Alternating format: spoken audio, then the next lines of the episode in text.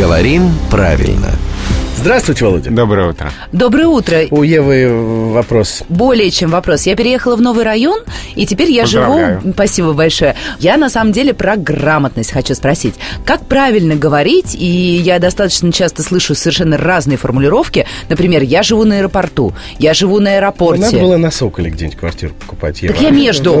Или на Динамо вообще не Или склоняется. на Динамо. А тут вот проблемы человеку Так создала. на аэропорту или на аэропорте я живу? Или в в районе станции метро «Аэропорт». Вот это, конечно, будет катастрофа. Длинно очень. Нет, ну поэтому-то в разговорной речи какая-то короткая форма выбирается. Никто же не будет говорить в районе станции метро аэропорт.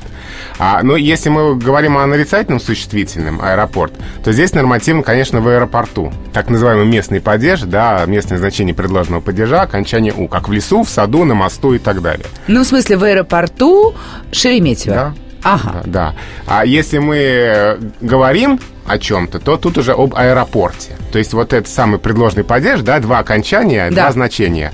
А, изъяснительное и местное. Ну, то есть Ева живет на аэропорте все-таки. А вот да, станция метро аэропорт, а, здесь, конечно, лучше говорить в разговорной речи на аэропорте. Потому что это все-таки условное название, и это не совсем аэропорт. Ну, конечно. дома, да. А в разговорной речи, да, лучше на аэропорте. Ну вот. Все? Удовлетворена? Да, переехал, Хорошо. так переехала. Володя как скажет, так и как ответит. И, кстати, приглашаю на новоселье, Володь. Ура, спасибо, приду. Ну, потом расскажете, как это. С тебя долма, между прочим. Придет он, не придет еще. Я приглашен с казаном.